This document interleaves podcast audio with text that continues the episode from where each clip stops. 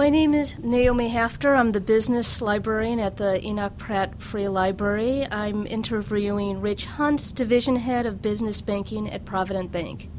Thanks for being with us today. Thanks for having me. We're talking today about small business banking. Maybe you can discuss, Rich, a little bit about what bank products are most useful for the small business owner. Sure, I'd be happy to. I guess the, the first thing I'd say with small business owner and the, the products is there's no really one set, one size fits all. You got to kind of tailor it to each individual business and what they do and what they want to do at, and how they grow their business. But some of the useful products would be remote deposit capture, and that's where you can make your deposits at your place of business. You don't have to go to the bank. We scan your checks in. You get credit for them automatically. That's a great product. And, you know, if you don't want to um, have your employees going out all the time, this, this is just a great product to have. Payroll services, direct deposit, those types of things. Bank at Work, which is another product where we can sign up a, a business's employees with uh, their own retail products.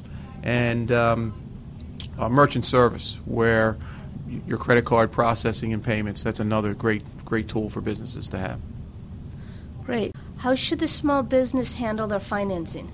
Well, that's a pretty broad question, and I think what the first thing I would say is get yourself a board, counselors, some advisors, and you include your bank in that. But I think if you have an attorney, an insurance broker, or an agent, uh, a C P A, and a banker, and then talk about what you want to do. How do you want to grow your business? Is financing part of that? Do you want to borrow the money? Do you want to save and use it? That, that's really the, the first step in, uh, in looking at uh, financing. I have heard that people should have their personal checking account separate from their banking account. Is that still true? I don't I don't think so. I mean, separate in the in the sense that they should have two separate accounts, absolutely, but I think you can have it with the same bank, and I think there's advantages for doing that because you might get discounts on fees or rate or better rates if you have everything with one bank, and if you're using your banker as your advisor, then uh, they can probably help you out on your personal needs as well. Plus, if you use an internet banking product, you can look up your business accounts online, and while you're there, you can do the same thing with your personal accounts. What are some tips for preparing an effective business plan? I think the, the first thing you ought to do is, again, consult your advisors. And then on your business plan, that's really a roadmap and a guide to what your business is about. If it's a startup, you're going to say, well, why am I in business? How am I going to make money? And you need to tell a story. And your business plan helps you tell a story to your investors, your bankers, your customers, and then you can use it periodically throughout the year to check on, see how you're doing. When you set your goals and objectives, use your business plan to go back and say, did I hit my goals? Did I hit my objectives? What changes do I need to make? So on and so forth. Can you speak about what kinds of things a bank looks for when they're looking at a business plan for the first time? Sure. That's crucial, and I think what you want to do, again, is you have an ex- executive summary. Very quickly tell your audience, what do you do, how do you do it, and how do you make money? I mean, that's the first thing. Then um, you want to have a marketing plan. You want to put together a, a budget, which uh, would include projections.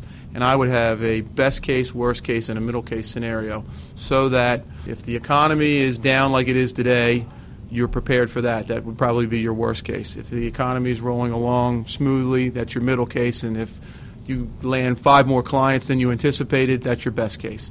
And then you basically you're showing your banker that you're prepared in all three situations.